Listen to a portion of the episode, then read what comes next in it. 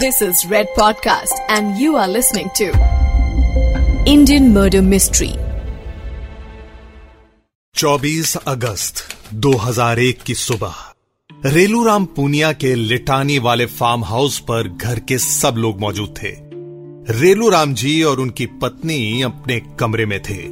उनका बेटा सुनील अपनी पत्नी के साथ अपने कमरे में था। उनके तीन बच्चे एक चार साल का बेटा, एक दो साल की बेटी और एक तीन महीने की बेटी भी उस कमरे में ही थे। छोटी बहन प्रियंका अपने कमरे में थी और रेलूराम जी की बड़ी बेटी सोनिया ड्राइंग रूम में मौजूद थी। वहाँ कुछ और लोग भी थे उसके साथ। उन लोगों ने खाकी वर्दी पहनी थी। और ये लोग थे हरियाणा पुलिस की स्पेशल टीम। और इन्हें समझ नहीं आ रहा था कि खून से सनी पूनिया परिवार की लाशें कैसे उठाएँ, किससे शुरुआत करें, पहले बच्चों की लाश उठाएँ या बड़ों की? विधायक रेलूराम की लाश उठाएँ या रेलूराम की तीन महीने की पोती की? मरने वाले सभी लोगों के सर फटे हुए थे। खून के रंग में रंगा हुआ था लिटानी का वो फार्म हाउस। कमरे में रखे बच्चों के खिलौनों पर उनके खून के छींटे सूख रहे थे।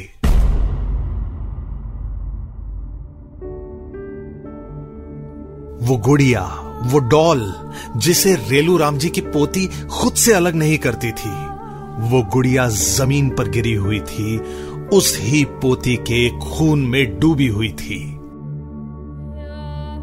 वो बड़ा सा घर आज शमशान बन चुका था। पुलिस की टीम ने गौर से एक एक फैमिली मेंबर को चेक किया और पाया कि सोनिया पूनिया, जो कि ड्राइंग रूम में थी और जिसे सर पर गहरी चोट आई थी, वो अब भी ज़िंदा है। उसमें कुछ जान बाकी है और कुछ साँसें भी। जिन सांसों में वो बता सकती है कि आखिर ये किसने किया, क्यों किया, क्या वजह थी इस वारदात की। सोनिया को हॉस्पिटल ले जाया गया। नमस्कार यह है Red podcast presents Indian murder mystery और मैं हूँ सौरभ आपके साथ। यह मंजर जिसके बारे में मैंने अभी आपको बताया, वो सुनकर शायद आपको झटका लगा होगा। तो सोचिए, देखने वालों की तो रूह काँप गई होगी। अगर कोई था जिसकी रूह नहीं कांपी थी तो वो था वो शख्स जिसने इस भयानक मंजर को अंजाम दिया। सोनिया की साँसें इसलिए नहीं चल रही थी क्योंकि मारने वाला चूक गया था। बल्कि हम तो कहेंगे कि मारने वाले का हुनर काबिल तारीफ़ था। चोट सिर्फ़ उतनी गहरी थी कि सोनिया बेहोश हो जाए, लेकिन इतनी गहरी नहीं थी कि उसकी जान ही चली जाए। सोनिया का बच जाना इत्तेफाक नहीं, बल्कि एक प्लान का हिस्सा था। प्लान बनाने की शुरुआत सोनिया ने ही की थी।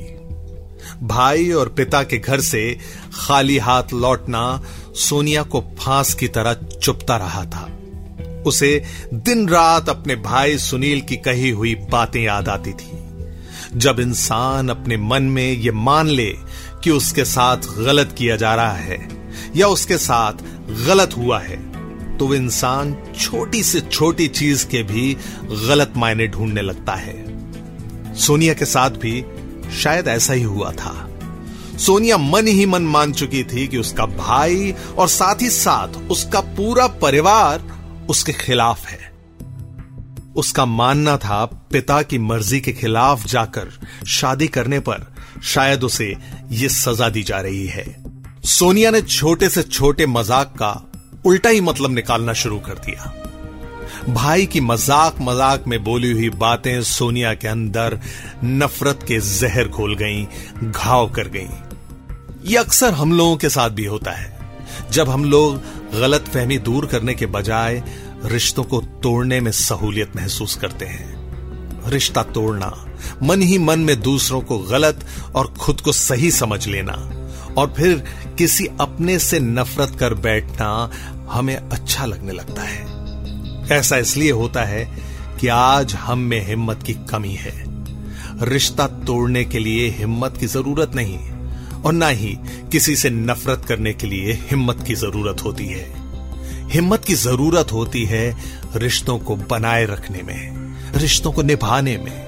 लोगों से प्यार करने में और प्यार के सामने अपने अहंकार को हराने में। सोनिया पूनिया गर्म दिमाग की थी।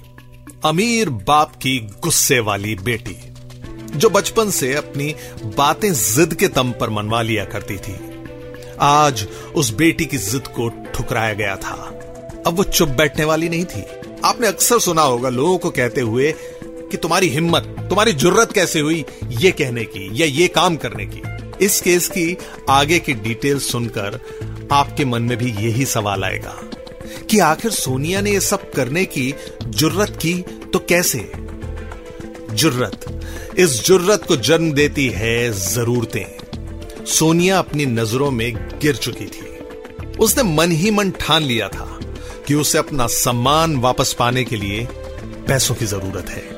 और इस ज़रूरत ने जन्म दिया उस जुर्रत को, उस हिम्मत को, या उस दुस्साहस को। सोनिया ने दुस्साहस किया और अपने परिवार से बदला लेने के लिए वो मौका ढूँढने लगी। किस किस से बदला ले? कैसे बदला ले? ये सब कुछ होगा तो कैसे होगा? कब होगा? और ना जाने ऐसे कितने ही सवालों ने सोनिया की नींद उड़ा रखी थी। दिन रात सोते, जागते, उठते, बैठते, सोनिया के दिमाग में सिर्फ़ और सिर्फ़ बदला लेने का जुनून था। और यह काम करने के लिए सोनिया को ज़रूरत थी एक साथी की। अपने पति संजीव के साथ मिलकर सोनिया ने अपना मन का हाल बताया। बताया जाता है कि सोनिया की बातें सुनकर संजीव दंग रह गया। संजीव अपने आप से सवाल करने लगा कि ये उसने किस इंसान से शादी की है?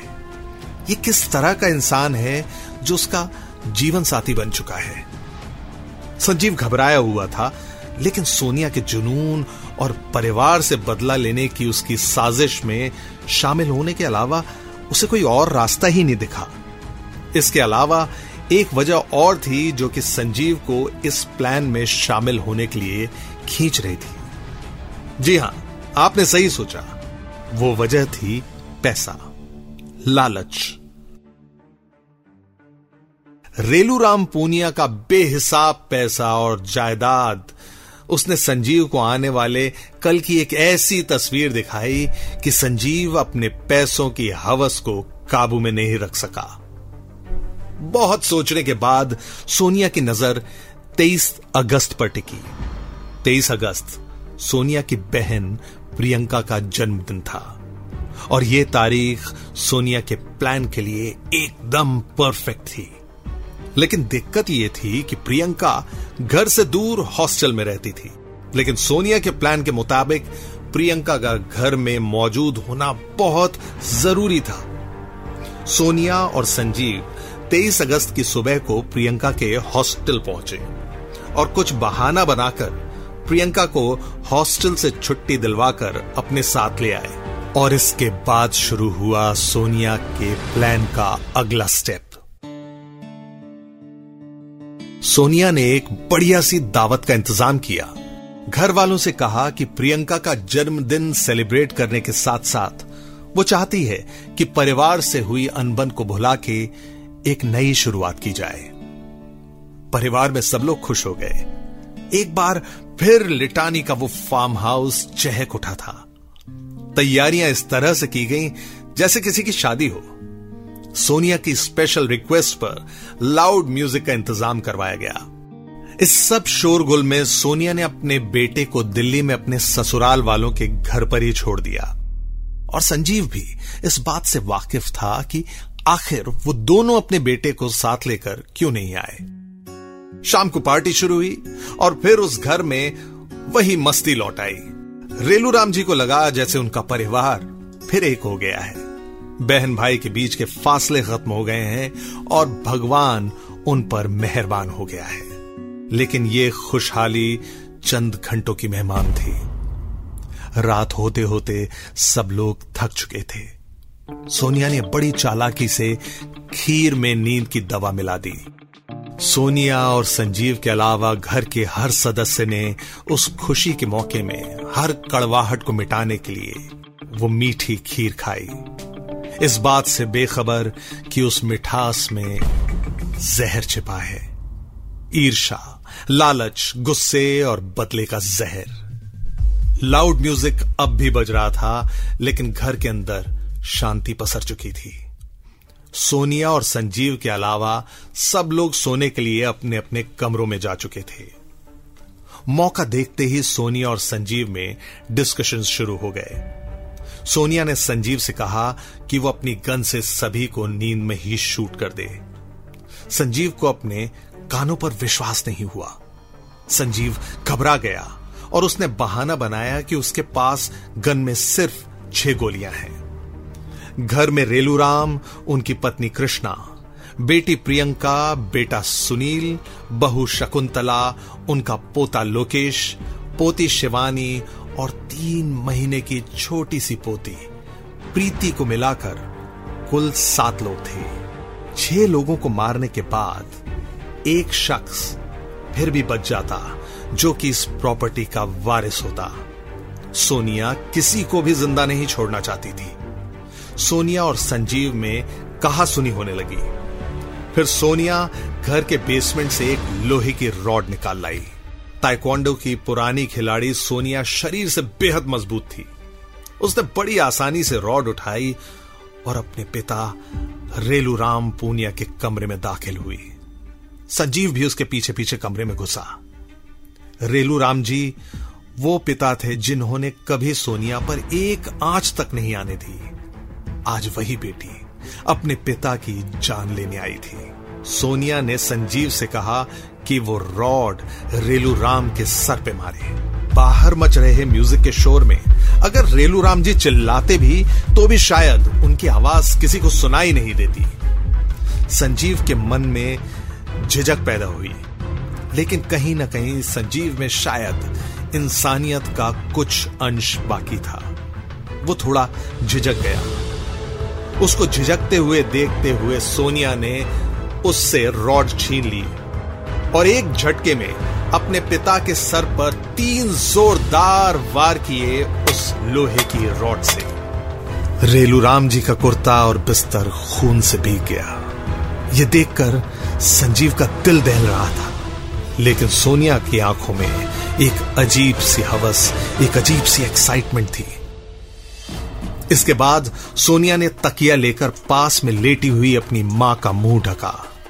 करीब तीन मिनट तक तकिए से माँ का दम घोटने के बाद सोनिया ने देखा कि उसकी माँ कृष्णा पूनिया का मुँह एकदम सफ़ेद पड़ गया। सोनिया ने संजीव से कहा कि वो कृष्णा पूनिया के सर पर अब रॉड मार दे।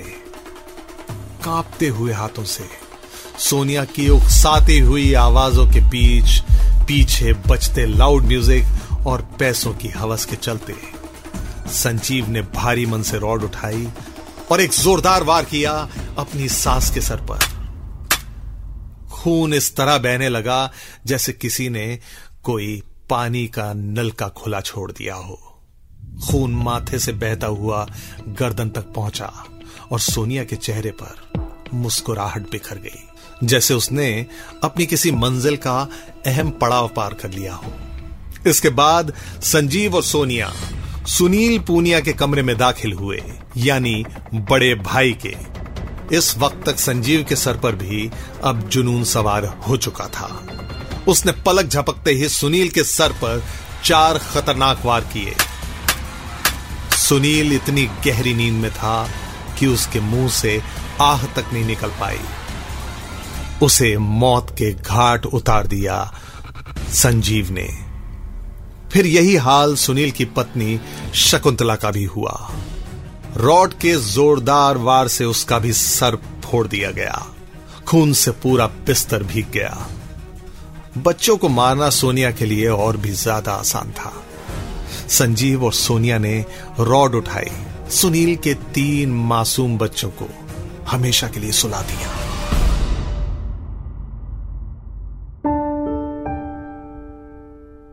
तीन महीने की उस मासूम बच्ची को मारते वक्त क्या सोनिया और सुनील के हाथ कांपे होंगे? या वो बच्चे जो सोनिया को बुआ कह के बुलाते थे, जिन्होंने अपने नन्हे हाथों से सोनिया को छुआ होगा, जिनके लिए सोनिया कभी खिलौने लाया करती थी। वो बच्चे जिनको बुखार होने पर सोनिया को भी कभी बुरा लगा होगा।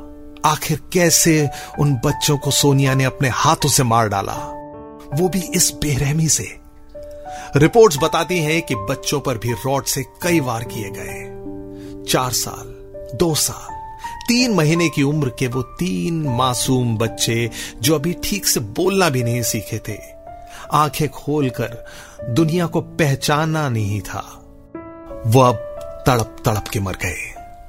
इन सब के बाद बारी आई छोटी बहन प्रियंका की।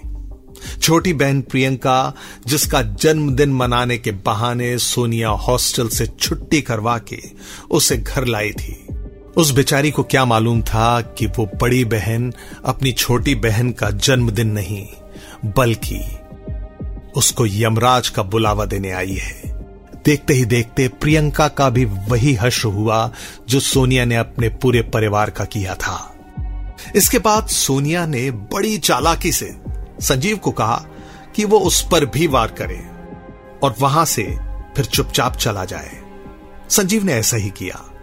घर में म्यूज़िक चलाकर सोनिया ने यह इंप्रेशन दिया कि घर में सब लोग मौजूद हैं और पार्टी अब भी जारी है।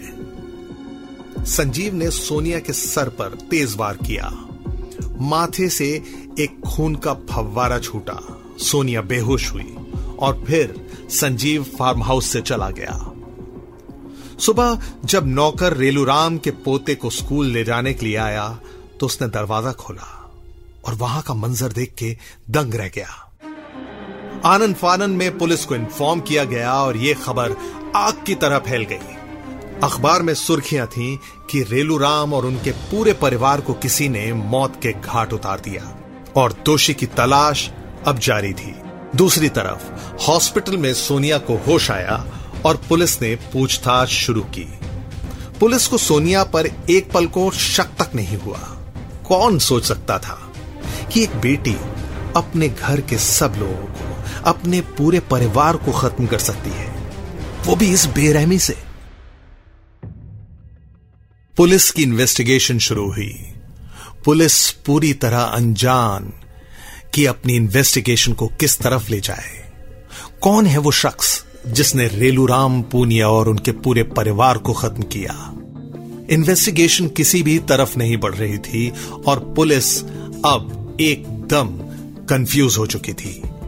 पर जैसा कहते हैं कि हर मुजरिम अपने जुर्म का कोई ना कोई सबूत छोड़ता है। शायद यही गलती की सोनिया ने।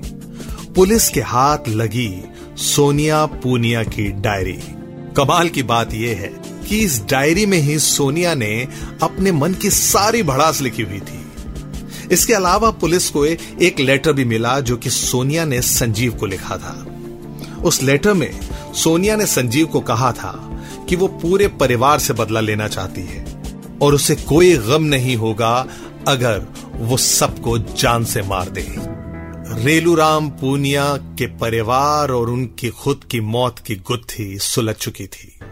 ये डायरी पढ़ते ही पुलिस ने पहले, सबसे पहले, सोनिया को हिरासत में लिया और फिर संजीव को दिल्ली में गिरफ़्तार किया। गिरफ्तारी के बाद सोनिया ने कुछ ही वक्त में अपने गुनाह उगलने शुरू कर दिए, कबूल किए और डिस्ट्रिक्ट कोर्ट ने संजीव और सोनिया को सात लोगों का खून करने के जुर्म में फांसी की सजा दी। लेकिन फिर एक अजीब सी बात हुई। हाई कोर्ट ने सजा को उम्र कैद में बदल दिया और उसके बाद सुप्रीम कोर्ट ने इस सजा को दोबारा फांसी की सजा में बदला। अंत में इस सजा को फांसी से बदलकर न जाने क्यों उम्र कैद किया गया।